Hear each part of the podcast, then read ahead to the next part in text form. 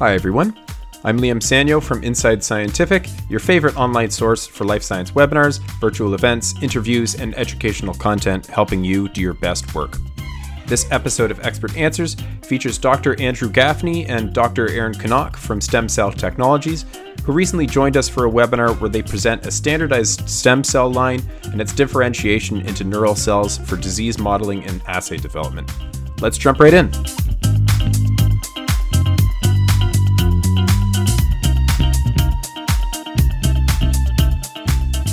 Um, all right, well, we'll kick things off with a really great question here. So, um, the S- SCTI003A is a genetically female line, as you said. Uh, do you also have a plan for a genetically male line? Uh, yeah, we do. So we do um, have a genetically male line um, under manufacturing right now. We we plan on launching this hopefully over the next um, six months or so. Um, we hope to make many more lines in the future that are to a similar uh, quality standards, the 3As that we just went through today. Um, so yeah, you can look out for that uh, in the not too distant future, hopefully. Fantastic. Um, great to hear. Next one here. Uh, what is the difference between the SCTI uh, 003A and iPSC Direct? Okay, yes. Yeah. So basically, um, SCTI 003A is a parent cell line that we've used to uh, make um, other products from. So basically, um, iPSC Direct is manufactured from the uh, the 3A cell line. Uh, however, that's a high density and single use version of the 3A cell line. So the difference in format between the two is if you procure the 3A cell line, uh, this is frozen in uh, clumps or or aggregates at approximately 1 million viable cells per vial, whereas iPSC Direct um, is manufactured from the 3As, and uh, we um, we store that as single cells, so you can count exactly how many cells you're placing into each um, vessel that you're using at approximately 10 million viable cells per vial. So depending on what your application is, if you want to keep your cells in long-term culture, you'd buy the uh, the the parent 3A cell line. If you're looking to immediately initiate downstream experiments such as differentiations or transfections immediately 24 hours after thawing your cells, um, uh, we'd recommend using iPSC Direct. Fantastic, great answer. Um, another good one here. So, what transfection reagent is recommended, and is there a no a way to know um, the components of the STEMdiff SMAD neural induction media? Uh, and also, are these differentiated cells mobile and do they mo- migrate when coated on ESC Matrigel? Yeah, I can take that one. Uh, so for transfecting the iPS cells, you could use either an electroporation system or you could use a lipid-based transfection system. The only thing that we recommend is that if you're plating cells down post-transfection, that you plate in CloneR2, uh, because that will greatly increase the survival of your cells post-transfection. Uh, as for the components of the SMAD-I media, obviously we can't divulge our formulations, but I think it's pretty clear from the name that the main driving force behind the the NIM SMAD-I uh, media kit is the dual SMAD inhibition. So, based on a lot of the literature looking at uh, PSC to neuroectoderm differentiation, we're targeting a lot of those same pathways um, with the dual SMAD inhibitors that are present in the kit. And of course, the, the basal media is formulated just to increase the optimal health and survival of the cells during that PSC to NPC transition. Uh, trans, uh, transition. Um, and then for the last question, if they're mobile, I assume that's referring to the NPCs. I mean, you'll you'll see a little bit of movement around, but they're not migratory by any uh, sense of the word. Uh, so the NPCs will will generally stay within a, a, confined area. They might move around a little bit, uh, but as they they start to differentiate, they will uh, elongate and then they will remain fixed in place. Fantastic. Thanks a lot, Erin. Um, all right, so another one. In the protocol of SCT, they mentioned that uh, you can passage NPC up to 10 passages, uh, but I usually observe abnormal morphologies starting from passage five. Uh, do you think that's normal? I think it tracks along very well with what I mentioned in the, the latter part of the webinar, where Um, after passage five, the NPCs will start to transition from a neurogenic fate to a gliogenic fate. And that transition to gliogenesis is often associated with a change in morphology where you'll see cells that were very small uh, and phase dark and defined to becoming larger and sort of more spread out. And people, uh, because there's a wide range of astrocyte morphologies from something that is very kind of protoplasmic looking to something that is very spiky to radial glia that are almost neuronal in morphology, I, I, think when people say after passage five, I see abnormal morphology, what they're actually seeing is that range in glial morphologies that are starting to crop up as that transition from primarily neurogenesis to primarily gliogenesis is occurring. So you can continue to passage the NPCs. It's just that after passage five, you're going to see a shift uh, in the percentage of neurons that are being generated going down and the percentage of glia that are generated going up. Awesome. Yeah, it makes a lot of sense. Thanks a lot. Um, so what what do you mean by a single use for the iPSC Direct? Okay, yeah, good question. So basically, the the the main difference, as I mentioned, be, between the two uh, products, the 3As and, and iPSC Direct, is the format in which we've generated the product. Um, 3A is intended for long-term culture. You can keep the cells, you know, going for many passages, and then pull the cells out of long-term culture whenever you wish to use them.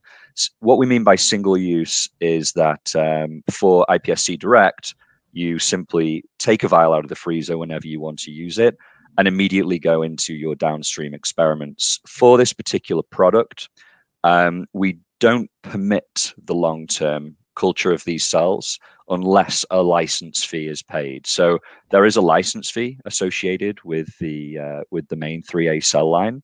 Um, however, for iPSC Direct, there isn't because it's not kept in long-term culture. So single use is for one particular downstream application per vial every time you freeze it.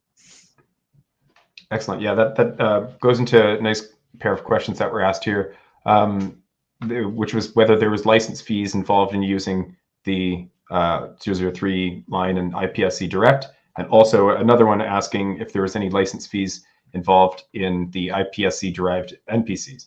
Yeah, so basically the, uh, the the difference between these three products when it comes to fees, as I mentioned, is that for the three A's, um, there is a license fee involved. This is um, five thousand dollars a year for um, uh, uh, co commercial entities um, however, we there there is a uh, the, the, possibility for applying for a fee waiver if you're a non-profit uh, institute. Um, if you're looking into purchase that line, there are no fees associated with iPSC Direct and the neural progenitor cells. Just the parent line for long-term culture. Fantastic. All right, thanks a lot. Um, so to generate neurons from cryopreserved NPCs or neuron precursors, uh, which one do you think would be better? I don't think it's a question of better. I think it's a question of what do you need them to be able to do. So the advantage of starting from NPCs is that you have a little bit of expansion time before you differentiate into your neurons. So if you're looking to generate a large number of neurons and you want to thaw the NPCs and you want to expand them up to get large numbers of NPCs and then differentiate into large numbers of neurons, you can do that or if you have some uncertain timelines and you want to expand your NPC line and then you're thinking, oh, well, I'm going to have to I have to go camping for this weekend, so I'm gonna I've got to freeze this down, and maybe I'll thaw it out again and start on Monday. That it gives you that kind of flexibility. Um, whereas neuron precursors, which are already uh, on that path to becoming a neuron. So they're not proliferative anymore. You won't be able to expand them. You can freeze them down, but they're not going to be as robust as the NPCs when you freeze and thaw them. So you might get a, a slight reduction in yield, but in terms of purity uh, and efficiency of differentiation, they're pretty equivalent. Excellent. Um, so once driving mature, so for driving mature astrocytes, uh, how many passages can you obtain from these? Uh, I I seen that question. I, I'll, I'll take that question from two different angles because I there, there's two ways that you could. So if you're thinking about how many passages of the NPCs can you derive mature astrocytes from, then that's uh, so far up to passage ten from the NPCs, uh, and then if you're thinking about once you get the astrocytes, then how many times can you passage those? We've passaged them um, at the end of our STEMdiff astrocyte maturation phase, even up to 10 passages from there. Uh, so they can go on quite a ways, but it, that really depends on the the cell line that you're using. Uh, so if you start with the 3A derived NPCs and then make astrocytes from them, um, we've actually found because of that whole switch from neurogenesis to gliogenesis, if you start with later passage NPCs, uh, you'll get a higher rate of gliogenesis. And then those astrocytes you could even passage on 10 to 20 times. Fantastic. Yeah, nice to hear. Um, all right. Are the non-direct SCTI003 cells frozen as clumps or single cells? Non-direct, so meaning the the parent line. So we freeze the parent line as uh, clumps um, or or small aggregates at uh, approximately um, one million viable cells per vial. Um, when we um, when you thaw uh, this uh, vial for the first time in your lab, um, we recommend seeding at a at a range of densities uh, throughout a six well plate and uh, allowing that to recover for a week, and then picking the the, the well to continue your long term passages on from. Uh, with the optimal um, morphology, uh, which you know we look for for nice clump cultures. So uh, yeah, the parent lines clumps, iPSC direct single cells. Excellent. Um, and uh, how many vials are provided when purchasing? Yeah, so it's uh, it's just the one vial.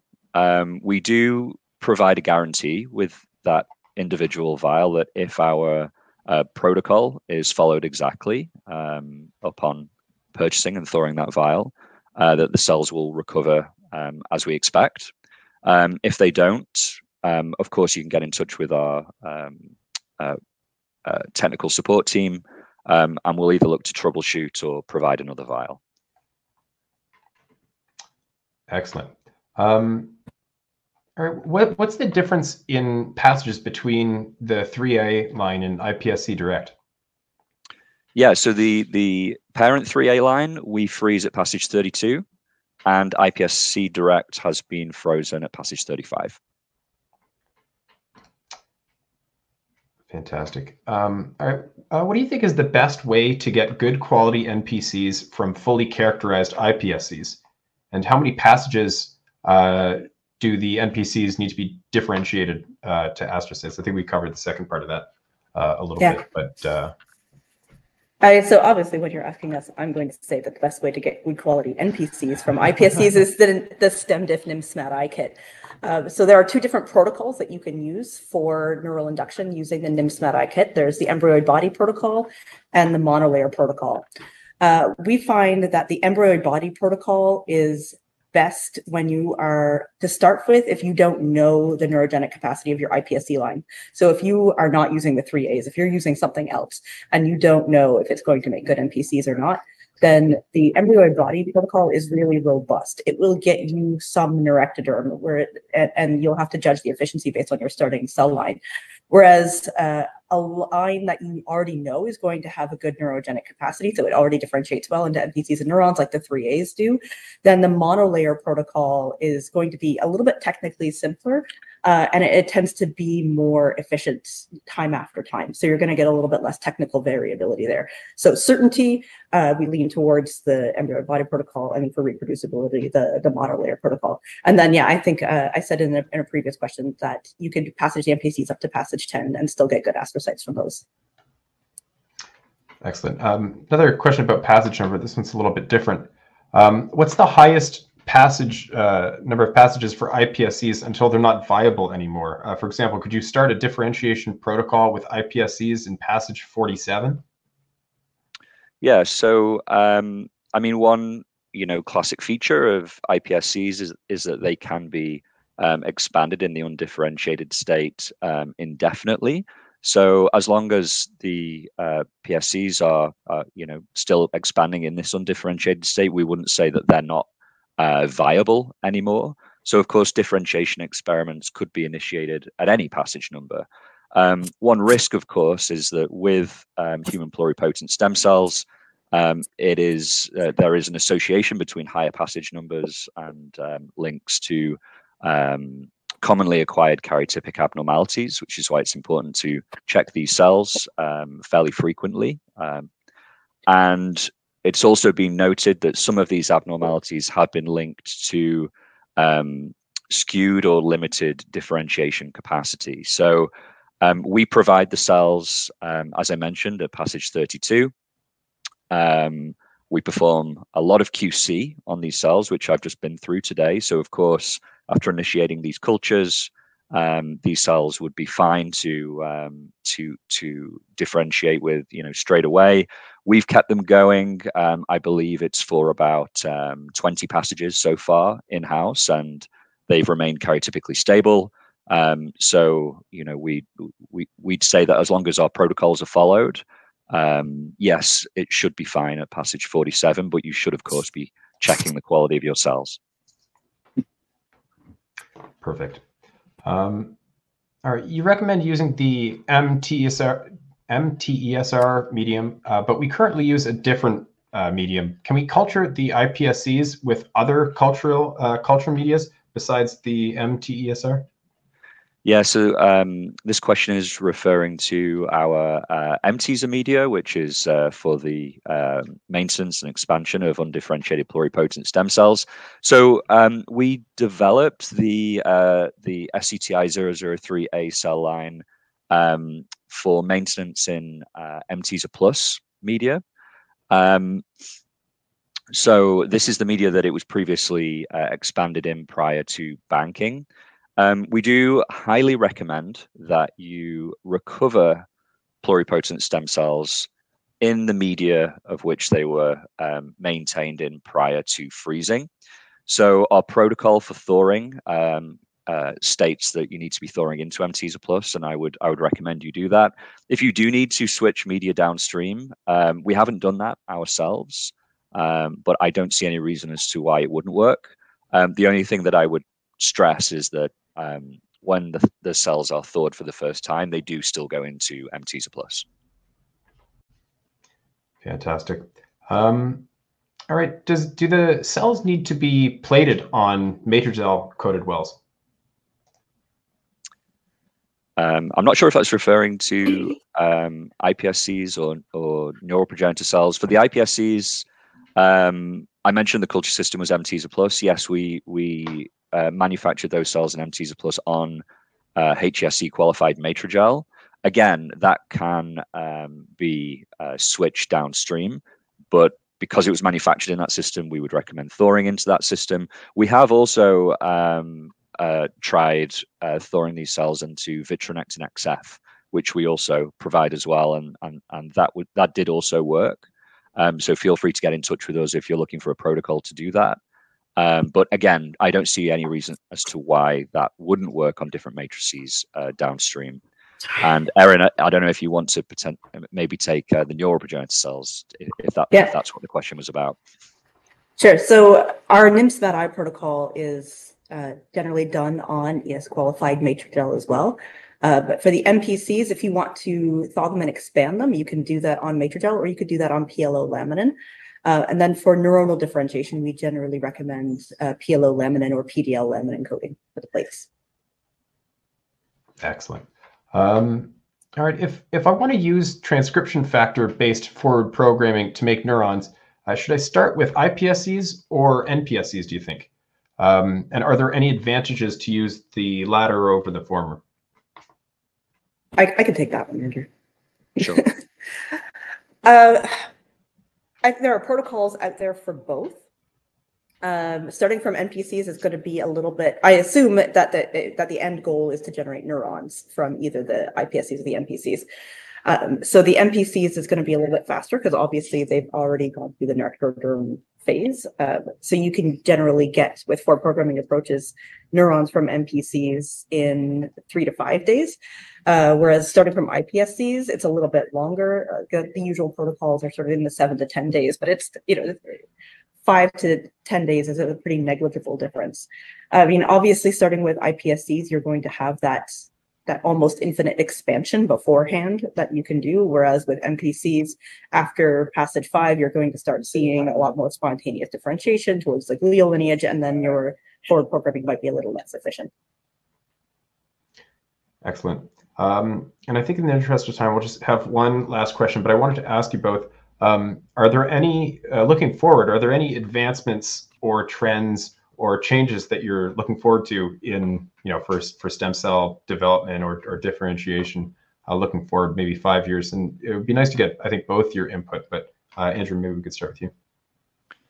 Ooh, uh, that's a good question. Um, i think that moving forward into the next five years it's it's certainly really exciting right now to see um, all of the uh, clinical trials that are starting um, uh, in the in the human pluripotent stem cell space.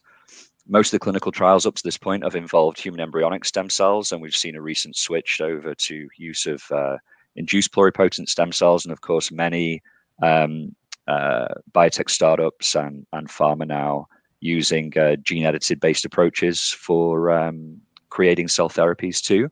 So, um, of course, everything we've presented today is um, is uh, research use only, but I think moving forward, we're seeing a large um, switch um, in this field to the to the clinical space and how these cells can be translated over to that space.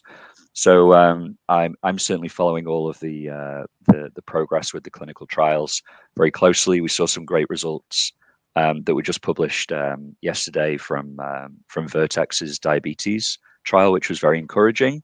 Um, and there'll be many more coming um, over the next five years, I'm sure. So uh, yeah, I'd say that's what I'm most excited for. Uh, I think the thing that I'm most excited for in the neural field is how far our PSC derived uh, cell type differentiations are advanced. So we can make almost any cell type in the brain currently. Uh, and now it opens up a lot of interesting possibilities about what we can do when we combine those cell types together. Um, so you'll have the ability to generate complex co-culture models with, say, neurons and astrocytes, neurons, astrocytes, and microglia, uh, and then thinking forward to even blood-brain barrier modeling, where you can co-culture neurons, astrocytes, microglia, endothelial cells, and pericytes. Uh, and that allows you to be able to do much more physiological modeling of diseases, um, of disorders of the central nervous system. Uh, and, and that makes that, that increase in the physiological relevance of these models means that we'll be able to uh, to screen more accurate therapeutics and and really refine the mechanisms of disease development and progression in a better way.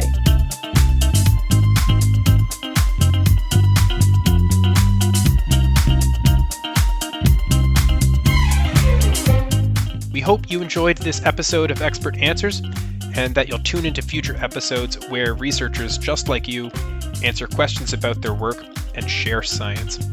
Don't forget to subscribe, and we'll see you next time.